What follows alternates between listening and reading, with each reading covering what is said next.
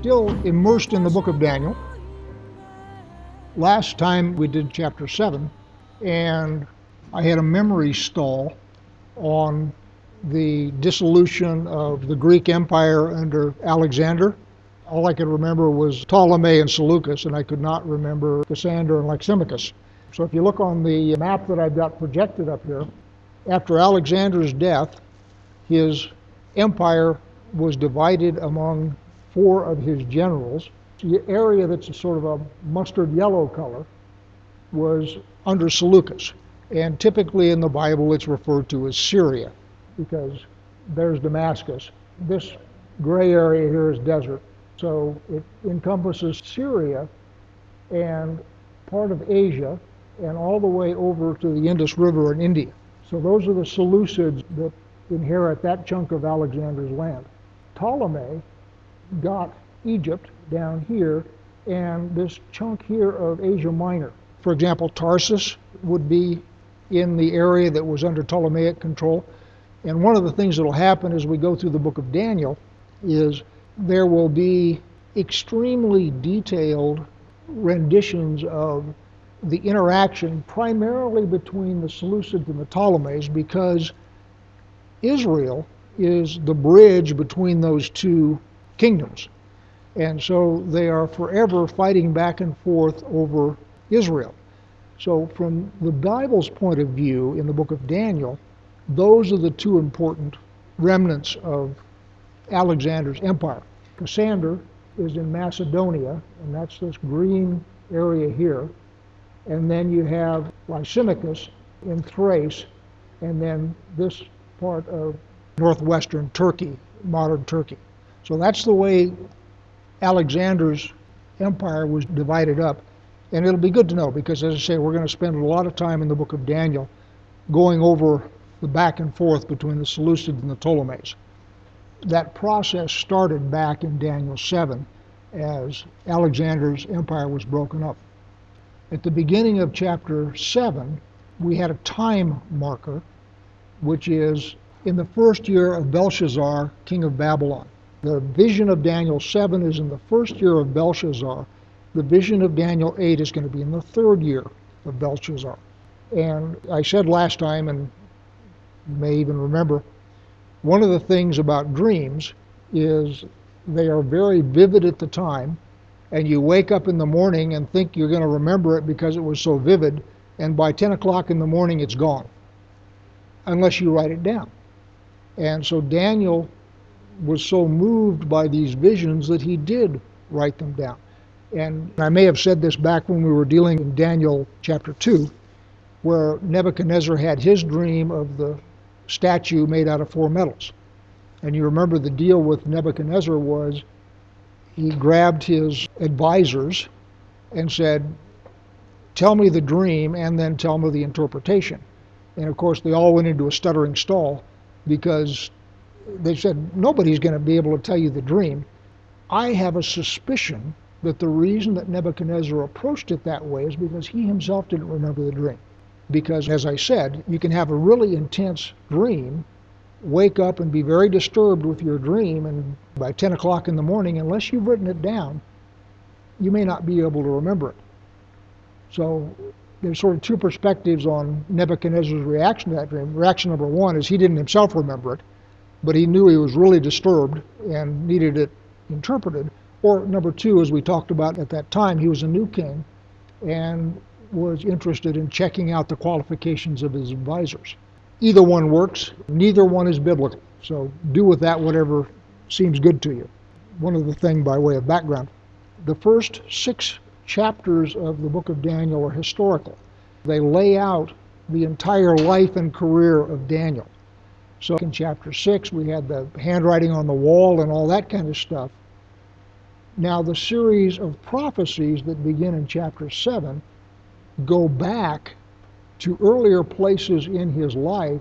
They weren't mentioned as we went through the historical parts. By the end of chapter six, the Babylonians are gone. They've been conquered by the Medes and the Persians.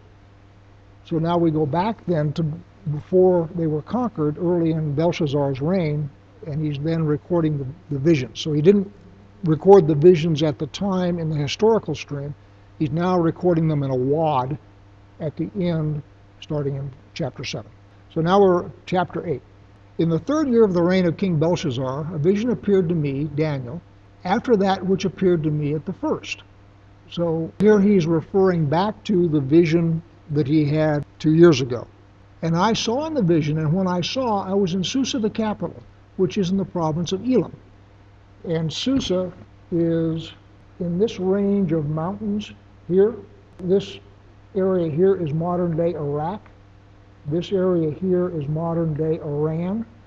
And the mountains that range between them were used as summer government headquarters, because down in the valley in Babylon, in that part of the world, it gets hot and muggy. So what would happen is the nobility would move up to Shushan or Susa, because it was up in the mountains and it was nice and cool and pleasant and so forth. So the fact that he's in Susa is perfectly in keeping with his role as a government advisor. And I saw the vision, and when I saw, I was in Susa the capital, which is in the province of Elam. And I saw in the vision, and I was at the Ulai Canal. I raised my eyes and saw, and behold, a ram standing on the bank of the canal. It had two horns, and both horns were high, but one was higher than the other, and the higher one came up last. I saw the ram charging westward and northward and southward. No beast could stand before him, and there was no one who could rescue from his power. He did as he pleased and became great. You remember in the previous vision we had a bear, and the bear was laying off on one side and had three ribs in its mouth.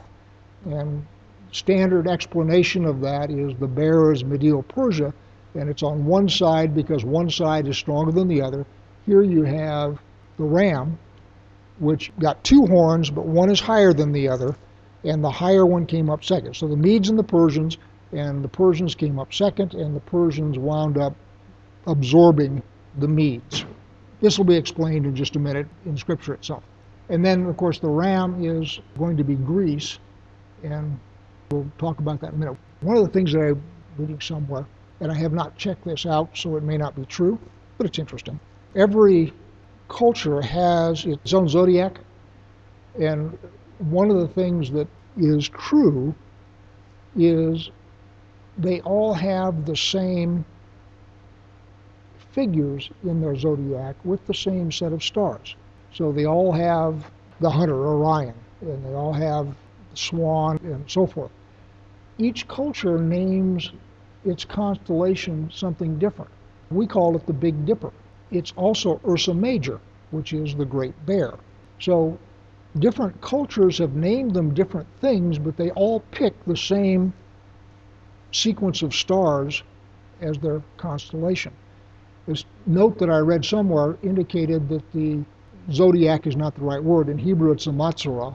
I will use zodiac simply for convenience, but in the Persian or the Babylonian, I don't remember which zodiac, one of those two, Persia was uh, a ram and Greece was a goat. Do with that whatever you want. Again, remember, astrology has always been a big deal. It is still a big deal. Bigger then than perhaps now, but you still have people that make lots of money reading the stars and casting fortunes and finding out when you were born and when you should marry and all that kind of stuff. So it has not gone away. The principal difference was in these cultures at this time biblically, kings would have people on their staff whose sole job it was to pay attention to that stuff. So I'm all the way to verse five. As I was considering, behold, a male goat came from the west across the face of the whole earth without touching the ground, and the goat had a conspicuous horn between his eyes. He came to the ram with the two horns, which I had seen standing on the bank of the canal, and he ran at him with his powerful wrath. I saw him come close to the ram. He was enraged against him and struck the ram and broke his two horns, and the ram had no power to stand before him. But he cast him down on the ground and trampled on him. And there was no one who could rescue the ram from his power. Then the goat became exceedingly great, but when he was strong, the great horn was broken, and instead of it came up four conspicuous horns toward the four winds of heaven. it's going to be explained here in just a minute, but obviously this is Greece under Alexander. The horn in the middle of its forehead is Alexander himself, and then Alexander dies, and his kingdom, as we started off with, is then divided up into four chunks. One of the things about the Greeks, as many of you know, they would fight naked, and they moved fairly quickly. Their principal military formation was a phalanx. It's a block of men with long spears, and the spears, I think, were often as long as eighteen feet. Get into a square and they'd put the spears down, and coming against them was fairly difficult. And in fact, the first empire that was able to defeat the phalanx were the Romans with their legions. And a legion is, again, a different military formation. Not dissimilar, but different. And by the way, the nineteenth century version of that is the British square.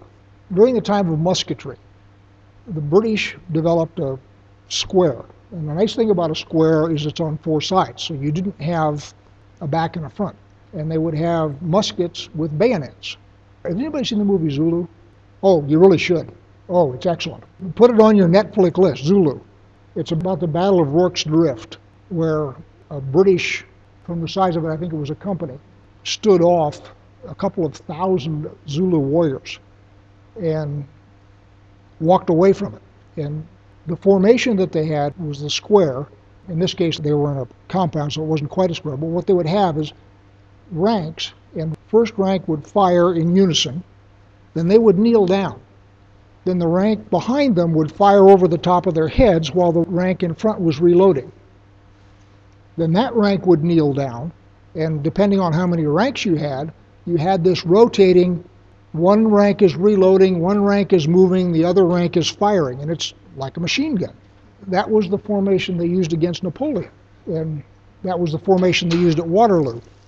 So anyway, the phalanx was the Greek version of that formation, where since they didn't have firearms, what they had are these long spears, and they would get down and ground the spears and lay them out and invite people to come and attack them, because it was a very difficult thing to do. The Roman legion was a different formation. They had what's called the gladius, which is a short sword about that long, which isn't even necessarily sharp. And what you had in the Roman legion was a shield wall. And they had these semicircular shields that covered from your knee up to your head. And the ranks would stand shoulder to shoulder and move forward behind this shield and then jab out from between them with their short sword as they closed with the enemy. Basically a tank. So Greek phalanx was able to defeat the Persian army because it was a new formation, something they hadn't seen, and it was very fast. It moves very quickly. The legion was able to defeat the phalanx, so on, all infantry tactics. But the point here is the phalanx, since they fought naked and all they had was their spear, they could move very quickly, and they were very maneuverable, and they were able to change directions and so forth, and they just went through everybody until they finally got to India. And I think the only reason they quit when they went to India is they ran out of gas, tired of it, because Alexander himself is reputed to have cried, "Is there nothing left to conquer?" In other words, I've conquered everything. And at that point, he essentially died, and what he had conquered was then broken up among his generals according to the map on the wall. I didn't mean to go into all that, but what the heck. Off we go. So we're all the way to verse nine. So out of one of them came a little horn, which grew exceedingly great toward the south, toward the east, and toward the glorious land. Now, this is the second time we've had a little horn. I am of the opinion this is a different little horn than the little horn that we had back in chapter seven. Because remember, that little horn comes out of the fourth beast. You have ten kingdoms in the fourth beast, and three of them are plucked up, and the little horn takes their place. And we speculated at what the little horn might be, and it can be anything from the Vatican all the way up to Islam. Don't know what it is. This one comes out of the Greek Empire. It does not come out of the Fourth Empire. So this little horn is different. Verse nine again. Out of one of them came a little horn, which grew exceedingly great toward the south, toward the east, and toward the glorious land. So this, at least as I see it, is probably Antiochus Epiphanes, who comes out of the Seleucid Empire, and they have a succession of kings. One line, if you will, is Antiochus, and there's several Antiochus. And the last one calls himself Epiphanes, the one who's coming, and he's the one that outlaws Torah study. Uh, he's the one who was rebelled against by the Maccabees. So he's the one that's the subject of the book of the Maccabees. And notice it says that he was great toward the south, toward the east, and toward the glorious land. Of course, the glorious land is obviously Israel here. So toward the south, the Seleucids and the Ptolemies have a two hundred year running gun battle. Sometimes one of them is ahead, sometimes the other one's ahead. And they're fighting back and forth, mostly to see who controls Israel, because, of course, Israel is the major land bridge between Africa and Europe. So the control of that represents considerable wealth. So the Ptolemies and the Seleucids squabble back and forth for a long time about it. And from the perspective of Daniel, it's the events of the Maccabees that are interesting. He doesn't particularly care about the squabbles of the Seleucids and the Ptolemies, except as it affects Israel. And the description of the little horn here fits Antiochus Epiphanes. So verse ten, it grew great, even to the host of heaven, and some of the host and some of the stars it threw down to the ground and trampled on them. It became great, even as great as the prince of the host. And the regular burnt offering was taken away from him, and the place of the sanctuary was overthrown. Well, of course, that's all stuff that Antiochus did. Remember, he forbade the sacrifices, he forbade the study of uh, Torah, he desecrated the temple by putting up a statue of Zeus and offering a pig on the altar. Verse ten again, it grew great even to the host of heaven. That can mean a couple of things. It can mean Israel. Remember, we had earlier wearing out the saints, and it would be, from Daniel's perspective, Israel. So the host of heaven could be Israel. It could also be angels. The battle going on here is not just earthly and temporal. It is also celestial. So verse twelve, and a host will be given over to it together, and a regular burnt offering because of transgression. And it will throw truth to the ground, and it will act and prosper.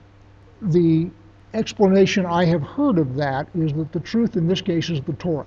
Because one of the things that Antiochus did when he took over and imposed his rule on Israel is he forbade, under penalty of death, the possession of a Torah scroll. So I interpret the truth being thrown to the ground as the forbidding of Torah study. Then I heard a holy one speaking, and another holy one said to the one who spoke, for how long is the vision concerning the regular burnt offering, the transgression that makes desolate, and the giving over the sanctuary and host to be trampled underfoot? And he said to me, for twenty-three hundred evenings and mornings, then the sanctuary shall be restored to its rightful state. So, first off, you got two beings talking. One of them turns out to be Gabriel. And in Christian theology, most people regard the speaker who is giving orders to Gabriel as being Yeshua. I'm perfectly fine with that. Scripture doesn't say so, but that's sort of typical Christian understanding of who the one giving the instructions to Gabriel is. It's Gabriel who announces the coming of the Messiah. He's the one that makes the annunciation to Mary and so forth. As somebody I once listened to said, the only two angels that are named in the canon are Gabriel and Michael. In Jewish literature, there are some other ones, but they're not in the canon of Scripture. And Gabriel's job seems to be making announcements with respect to the Messiah, and Michael's job seems to be commander of the Lord's host fighting for Israel. So, twenty-three hundred evenings and mornings. A couple of possible explanations as to what that means. Notice how I said that. A couple of possible explanations as to what that means. Possible explanation number one. Since we are talking in terms of sacrifices, there is a morning sacrifice and an evening sacrifice. Two sacrifices each day. So twenty-three hundred evenings and mornings could refer then to eleven fifty days, which is a little bit over three years. So that's interpretation number one. Interpretation number two is that it is twenty-three hundred days. And the guy that has that particular interpretation is a fairly modern scholar by the name of C. L. Seow, S E O W. And what he says is it is the interval between the assassination of Onias the third, who was the high priest in one seventy-one B C, until the rededication in one sixty-four. And you notice if you go from one seventy-one to one sixty-four, you've got seven years. So his theory is from the assassination of Onias to the dedication of the temple, which is about seven years. It could also be from the desecration of the temple until its restoration, which is actually about three and a half years. So it doesn't exactly work for anything. You now know as much about it as I do. Depends on what you think twenty-three hundred is. You are saying it's years. Fine, I'm not arguing with you at all. It can also be eleven fifty days if you're talking two sacrifices per day. And that comes out to about three point one years if you divide either three hundred sixty or three hundred sixty-five.